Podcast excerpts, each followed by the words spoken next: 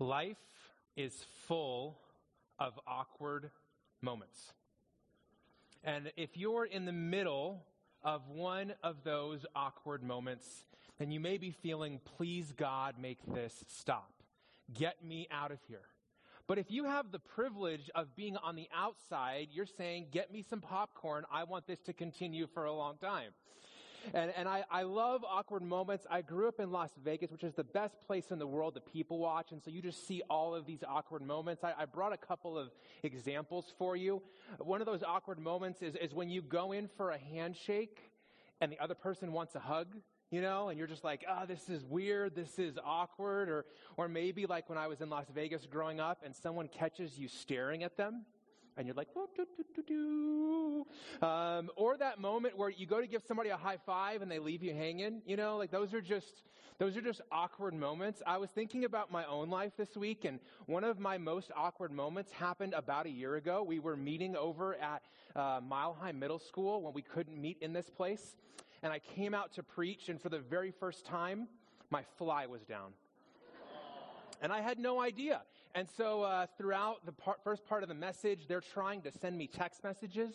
Like I'm going to take my phone while I'm preaching, you know, and somebody's in the back waving their hands, but apparently the lights were so bright I couldn't see them. And so they're putting up a little like notice on my cue monitor, you know, to like check my fly. And so finally they get word to one of our team members who's sitting right here in the front.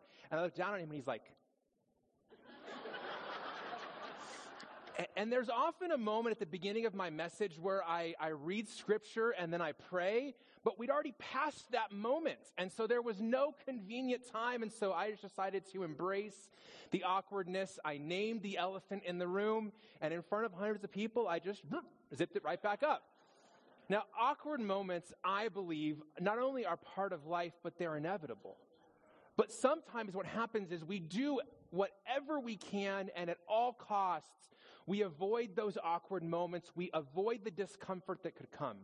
And here's what I've learned the hard way. If you refuse to do something that might lead you to looking or feeling uncomfortable, you will never grow.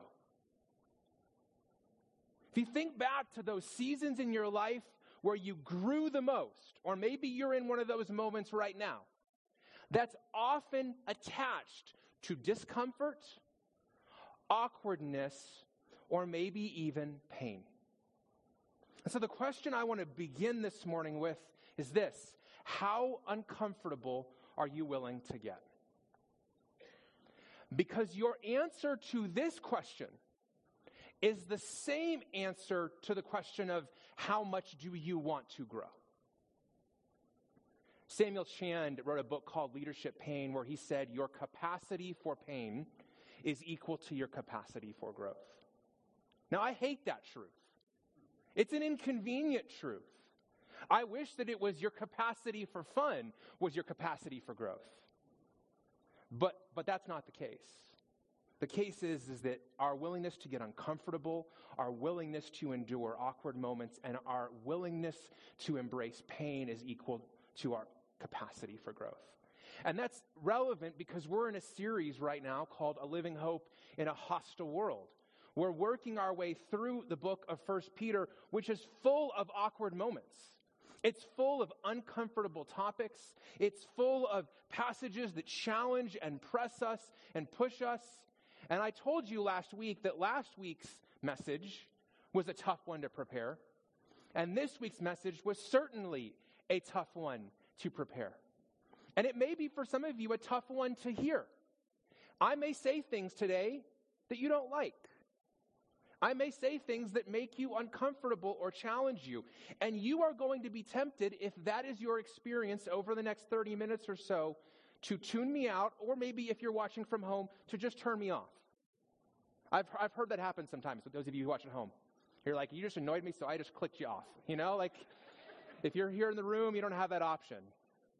But see, here's the thing we live in a culture that would rather leave when uncomfortable things get said rather than listen and grow. And so I go back to the statement earlier. If you get uncomfortable today, and you might, remember, discomfort is attached to growth. And here's our big idea for this morning. We've been kind of dancing around it for the last couple minutes. God's calling on our lives, it feels uncomfortable, but it is for our good and our growth. God's calling on our lives may lead us into discomfort. It may feel uncomfortable. But remember, God's calling for our life is always for our good and always for our growth, even if in the moment it's like, I don't necessarily feel like this is for my good or for my growth. And we're going to see this today in the book of 1 Peter, chapter 3. So if you have your Bibles, I want to invite you to turn there. We're not going to stand today. I know I'm going to break up my normal pattern, keep you guys on your toes. We're going to, yeah, thank you. Sorry for that, Josh. Josh was ready back there. Um, but today, what we're going to do is we're going to dig through three challenging messages, and we're going to take these piece by piece. If you don't have a Bible this morning, we'll have all the verses on the screen. And for each of these messages, there's going to be a word to a specific group. And I'm going to start with a specific group. I'm going to start with the wives in the room. But husbands, don't worry, I'm coming for you later, so don't get excited too much because you'll be on the hook later. The first challenging message in 1 Peter 3 is this a challenging message to wives, and yes, it is the S word submit.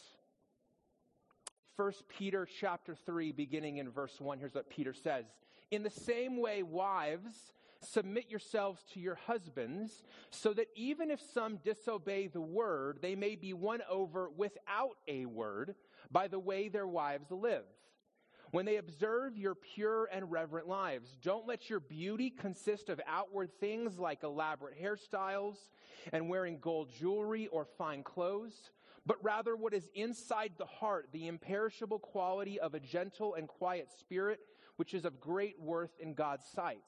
For in the past, the holy women who put their hope in God also adorned themselves in this way, submitting to their own husbands, just as Sarah obeyed Abraham, calling him Lord. I told you this was a fun one to write. You have become her children when you do what is good and do not fear any intimidation. Let's break this down piece by piece. The first phrase that Peter uses is he says, in the same way.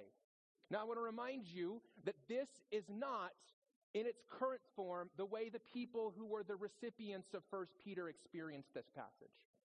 Many of you have a leather bound Bible today. That's how you're reading 1 Peter.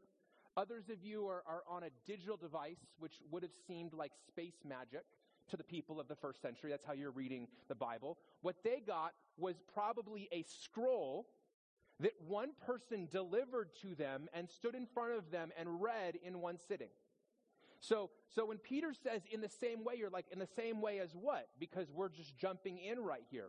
But what Peter's doing is drawing on what he said that we read last week, which was about one section, how slaves submit to masters and how you submit to, to poor treatment. And so that's why Peter says, in the same way, because he's linking back to that. And he says, in the same way, submit. The word he's using is the Greek word hupotasso, which means to subordinate oneself, to place oneself under, or to align oneself under the authority of another. It's the same word that he used last week in the context of slaves. This word was commonly used as a military term to describe how soldiers would submit to their superior or how slaves would submit to their masters. It was a submission based upon position, not based upon a person. So when Peter speaks to wives and he says submit, he's not saying, hey, submit because the person you're submitting to is a great person. They have incredible character. They're a sterling person. They're a role model. He's saying submit based upon the position that they hold. And, and this, this word there, hupostasso, indicates that it's not a spineless submission, it's a voluntary one. No one can make you submit to someone else. Even if you're the kind of person who believes the Bible is true, no one can make you, if you are a wife, submit to your husband. It's a voluntary thing. You have to choose it.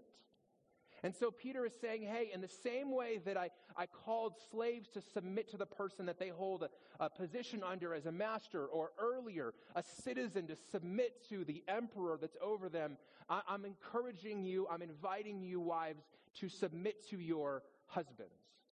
Now, what we don't know in this text is we don't know the character or even the belief of these husbands.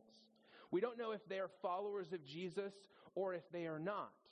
And so, so the answer to this question, I think, would give us some indication maybe of, of how this submission should happen. Are you submitting to somebody who shares your faith or are you submitting to somebody who doesn't? And the text doesn't give us a good answer. So what this may mean is that there's a wife who's submitting to a husband who's not a believer. And as Peter is saying, God is going to use that submission in the life of the unbelieving husband. Or it may be that you're submitting to a husband who is a believer, but is a pretty terrible person. You know, sometimes people are followers of Jesus and God still has work to do on them. But either way, he's saying to submit. But he doesn't stop there with his word to wives. He says that, that they are to recognize that there is a problem with a superficial kind of beauty in this day. Now, I know a lot of times we think that we're really advanced and evolved people. You know, we've, we've moved past the issues that people had in the Bible because we have all this technology and we've made all these advancements. But it seems to indicate in this text that there was a temptation in the day of Peter for women to get the idea that their beauty was tied up in how they look. This is a, a, a headdress and a, a sculpture from the, the time of Peter. Now, I'm not sure anybody would know naturally adopt this hairstyle today, but I see lots of hairstyles that I would not naturally adopt all the time for myself. Um, so, but this was in that day what was the trendy thing to do. And so Peter is saying, hey, with it, whether it's your clothes, whether it's your jewelry, whether it's your hair, don't define your beauty and worth that way. Define your worth in terms of your character, what's on the inside, what God sees.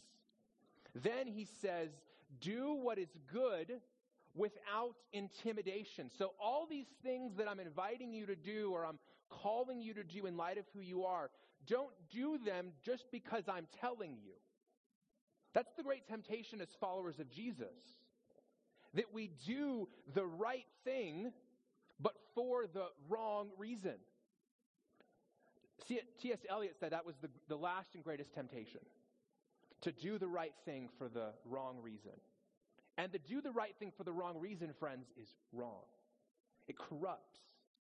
And so as you're listening to this, if you're a wife and you're like, okay, but am I doing this because I'm obligated to do it, or I'm doing it because God says I should do it, or I do it because I feel guilty? No, do what is good without intimidation.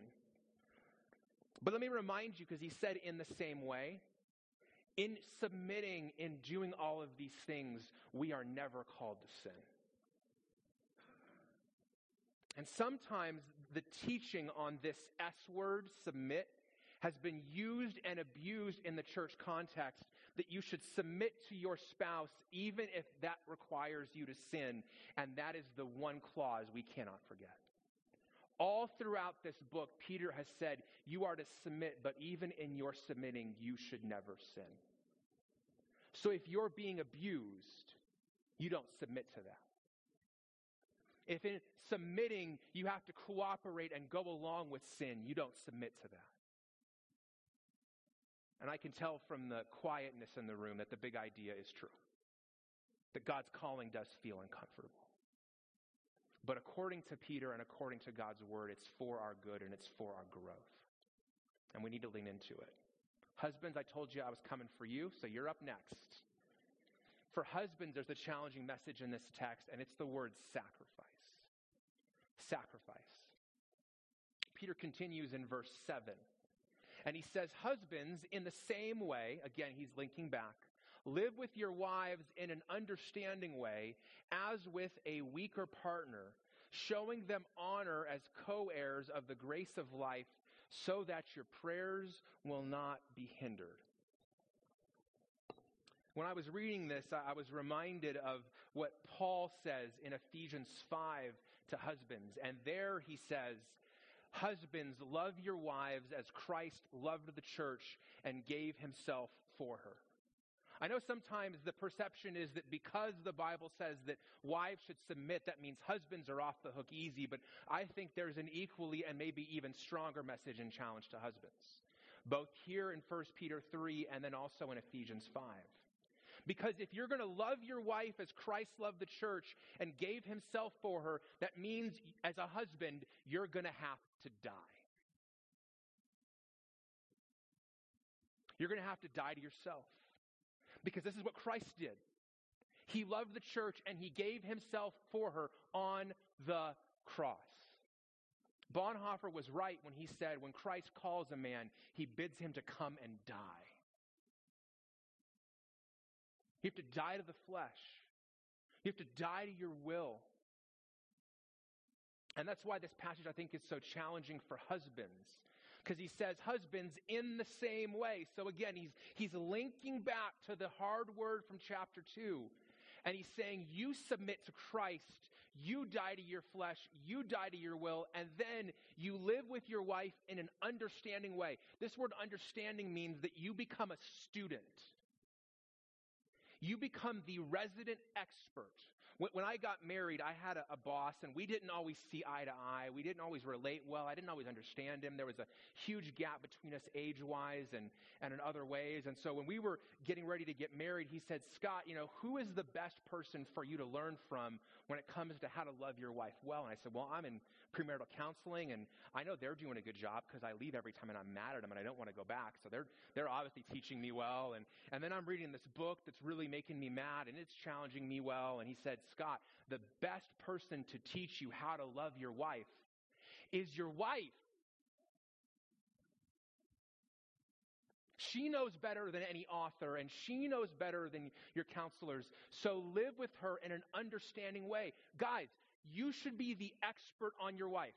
What she likes, what she doesn't like, what she wants, what she doesn't want, what she's into, what she's not into. You should be able to read her better than anybody else. You should be able to write the book on her. And that requires us to do the one thing as guys that we struggle with shut up and listen. not try to solve problems, not try to fix things, but listen and take notes. He says, live with them in an understanding way. Come to understand them. Then he says something that's often been misconstrued. He says, as a weaker partner. And, and that weaker partner reference is, is to the fact that many times, but not all times, many times, the husband is more physically strong than the wife. So he says, as a weaker partner. Let's be really clear though. I've been a pastor long enough to know that not every wife is weaker mentally, emotionally, or spiritually than her husband. So he's not saying that you're stronger in every area. He says, but there may be areas where you're stronger. Then he says, show them honor. If you're getting uncomfortable, guys, like, well, what if they aren't honorable? Doesn't matter. Remember last week? Honor is given, respect is earned. You can honor every person based upon your honoring and reverence of God. You don't have to respect them because their behavior is respectable, but you have to show them honor.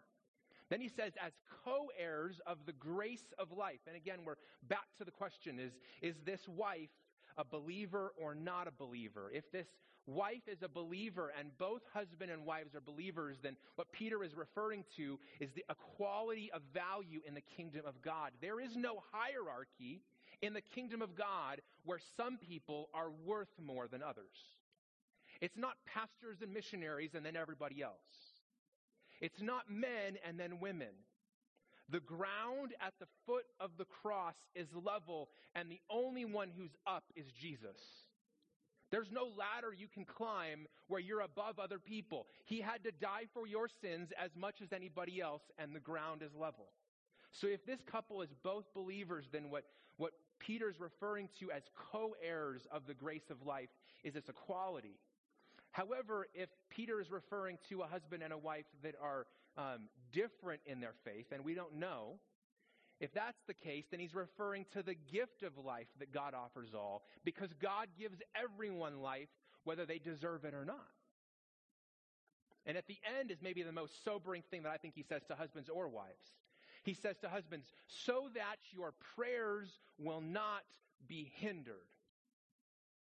Make a translation for this, and this is what caught my attention most as a husband this week. What Peter's saying is how you treat your wife determines how God hears your prayers. And I don't know any man that doesn't want God to hear their prayers. But what this text says is based upon how you treat the person that you've asked God to make you one with, that you've committed yourself to for riches and poor, in sickness and in health.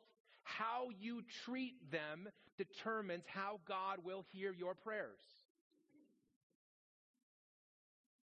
So that's why, husbands, I said, don't get too comfortable. Because I think this is the most challenging thing Peter says in this whole text. And again, God's calling feels uncomfortable, but it's for our good and for our growth. If you're single in the room, this is for you, and it's for all of us. The, the final message from this text is a challenging message to all of us, and it's a message that calls us to surrender. With what's left in this text, I know of no other word that better sums it up than surrender. And as I was studying this week, I was taken back to a passage at the beginning of Romans 12. There, this is what the Apostle Paul says. He says, Therefore, brothers and sisters, in view of the mercies of God, I urge you to present your bodies as a living sacrifice, holy and pleasing to God. This is your true worship. Do not be conformed to this age, but be transformed by the renewing of your mind, so that you may discern what is the good, pleasing, and perfect will of God. And this is one of the most beloved passages in the New Testament for followers of Jesus, trying to discern how we live in a challenging, hostile age. And I include this here as a setup because I think the word surrender that's present in this passage is a great summary and, and filter to read the passage we're going to jump into right here. Because the ethics of a follower of Jesus only make sense in light of his sacrifice and our surrender. When you think about what God calls us to do, that uncomfortable calling, it only makes sense if Jesus has given everything for us and if he's inviting us to, in kind, surrender our lives to him. And I say this because of what happens in the rest of this text. At the end of this text, 1 Peter 3 1 through 12, in verses 8 through 12, there are 10 actions that many commentators call first century Christian ethics. This is how followers of Jesus were called to live. And the first one is this He says in verse 8, finally, all of you be like minded and sympathetic. It's apparently not a new human problem that we disagree and treat each other with dishonor, especially those who disagree with us. Just a, a bit of a prediction for your week this week. I'm not sure where it's going to hold. Maybe you're on vacation or going to go on vacation for fall break. But this week, somebody's going to disagree with you. I know I'm really stepping out here on faith. Someone in your family is going to disagree with you. Someone who's also a follower of Jesus is going to disagree with you. And how are you going to respond to them? Paul says to be like minded and sympathetic towards them when you disagree. That's first. Two, he says, love one another. Again, we're starting with basics here, but apparently Peter thinks we need it. And Peter would have heard Jesus say in John 13, This is how all men will know that you are my disciples if you love one another. For 2,000 years, the best apologetic and dis- deciphering and distinguishing characteristic of followers of Jesus is not our bumper stickers or WWJD bracelets. It's the way we love one another. Third, he says, be compassionate and humble. Compassion, compassion literally means to suffer with. And to be humble means to lower oneself. Again, these are counterintuitive then and counterintuitive now. Number four, he says, not paying back evil for evil or insult for insult. Another prediction for your week. Somebody is going to say something about you that is unkind. It may rise to the level of slander, defamation, or insult. And it doesn't matter if you were doing the right thing if when they defame you, when they insult you, when they slander you, you return it in kind, you've, you've lost. You're no longer standing in a blameless position. And this is the place where, as followers of Jesus, we have to stay above. I've seen a lowering in the standard for followers of Jesus, especially online recently. That it's become okay to insult people who insult us. It's become okay to be mean and vindictive and slanderous and to lower our language and lower our tactics to theirs. Paul says you don't. He says next, instead, on the contrary, give a blessing since you were called for this so that you may inherit a blessing. He's not saying give them money. He's saying with your words, bless them. This is back to the teaching of Jesus. What happens with your enemies? You love your enemies, you pray for those who persecute you, and instead of cursing them, you bless them. Again, this is crazy then, and it sounds counterintuitive now. But this is the way we're called to follow Jesus in light of what he did for us. He died for his enemies. He said, Father, forgive them who are crucifying me, for they don't know what they do. He continues, he says, Keep your tongue from evil. For the one who wants to love his life and to see good days, let him keep his tongue from evil. And the next one is like it keep your lips from deceit. So, not only saying things that are wrong, but saying things that are untrue. And again, this is the place where I think we're tempted to lower the standard today. Well, it wasn't an outright lie, it was a white lie. So the color of it changes it? He goes on, he says, turn away from evil. This is the image of repentance that not only do you, you turn towards Christ, but you turn away from the opposite. Verse number nine, he says, do what is good. And then number 10, he says, let him seek peace and pursue it.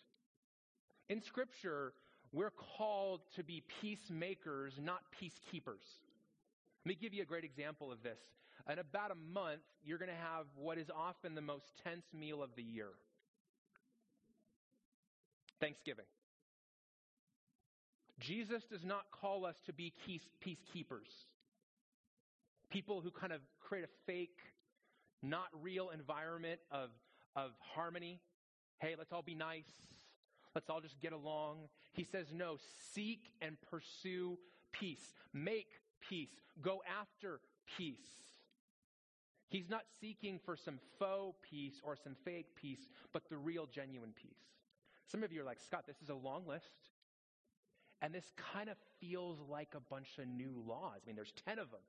It's like the Ten Commandments. What about grace? I thought we were under grace. Why all this harsh, like, this is what you're supposed to do? Well, here's the thing Many of us have adopted an idea about grace that's actually untrue. And the best summary of that difference or that wrong headed belief is stated by Dallas Willard. He passed away a couple years ago. Dallas said, Grace is not opposed to effort, it is opposed to earning. So, as followers of Jesus, people who are people of grace, we are opposed to earning our place with God because He did all the work. But, friends, as a follower of His, we're going to have to give some effort. As a follower of Jesus, you're going to have to break a sweat. It's going to be hard and uncomfortable.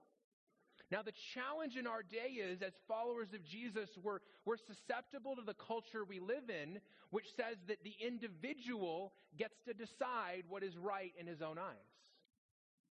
We've gone from the truth to my truth. And this is, this is just the water we swim in. We're like fish. You ever try to talk to a fish about water?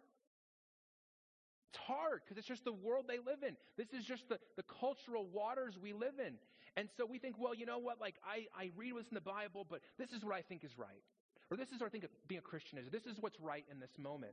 And friends, you don't get to decide what looking like Jesus means. He's already decided it. And so when we look at these things, we're like, oh, that's uncomfortable, or I'd be unpopular, or that wouldn't make sense. That's what following Jesus requires. And so before we go to next steps, the last thing I want to say is this, is this, is if this list that we've been going over today, these 12 verses, doesn't bring any conviction for you at any point, friends, you've got problems. Your problem could be pride. That you think you're better than you actually are. And what the scriptures say from beginning to end is that pride always goes before the fall. If you think you're standing firm, be careful that you don't fall. Because God is going to lower the proud and raise up the humble. Maybe like, I don't, I'm not feeling conviction because I'm good. Maybe your problem is you got a blind spot.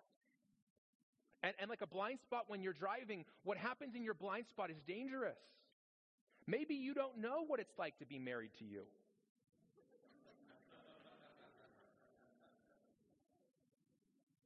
It's a great question to ask your spouse this week. What's it like to be married to me? I don't know what you're going to hear, but it wouldn't be a blind spot anymore. What's it like to work for me? What's it like to be parented by me? What's it like to be my teacher or my coach? And if you don't feel any conviction, maybe your problem is callousness. You know, Jake and Hans and Josh, who are playing guitars today, if you went up to them and don't do this, I'm saying if, don't do this, and you grabbed their hands, you'd find on their left hands that there's calluses on every one of their fingers. It's the way they play their instruments so well. And as a guitar player, a callus is a gift. But as a follower of Jesus, it's a curse. Because when your heart becomes calloused, God is trying to bring conviction, but it can't get through because you've been ignoring it for so long. And whether you're a husband or a wife or just an everyday follower of Jesus, if you don't ever feel the conviction of God, that is likely not a problem with God not speaking to you. It's probably a problem with your callousness that you're not hearing it. And so our big idea is this that God's calling, it feels uncomfortable. It feels uncomfortable for me to bring it. It may feel uncomfortable for you to hear it, but it is for our good and for our growth. So I have a couple of, of straightforward, I'm not going to say simple or easy, next steps today. And the first one is this Wives, I want to encourage you to ask yourself this week what is this passage calling me to do that I am not currently doing? Now, I'm not saying husbands, tell your wives from this passage what they're not currently doing. I'm asking wives to look in the mirror. And if you're not currently doing it, then ask yourself, why am I not doing this? And dig into that. Husbands, same question. What in this passage is God calling me to do that I'm not currently doing? And why am I not doing it? And be honest with yourself. If you're like, I just don't want to, okay, be honest about that. It's too big of a calling. I don't want to die. But start with honesty. And then finally, for all of us, how can I live out these commands in my circle this week? My circle, the people you live with, the people you work with, the people you hang out with, your neighbors. Because with these first century believers and us, what Jesus is saying is when you live this way, when you live differently, you invite the conversation of why are you doing that? You look different. You stand out. You don't make sense. We're going to end the service in a different way today. I'm going to ask the band to come out a little bit early. And, and I think with a message like this, the temptation, especially if you've been around church, is that you, you quickly fall into things like guilt and shame. You fall into things like, I'm, I'm not worthy. And I want to remind you that there's a word in this text, and it's the word blessing.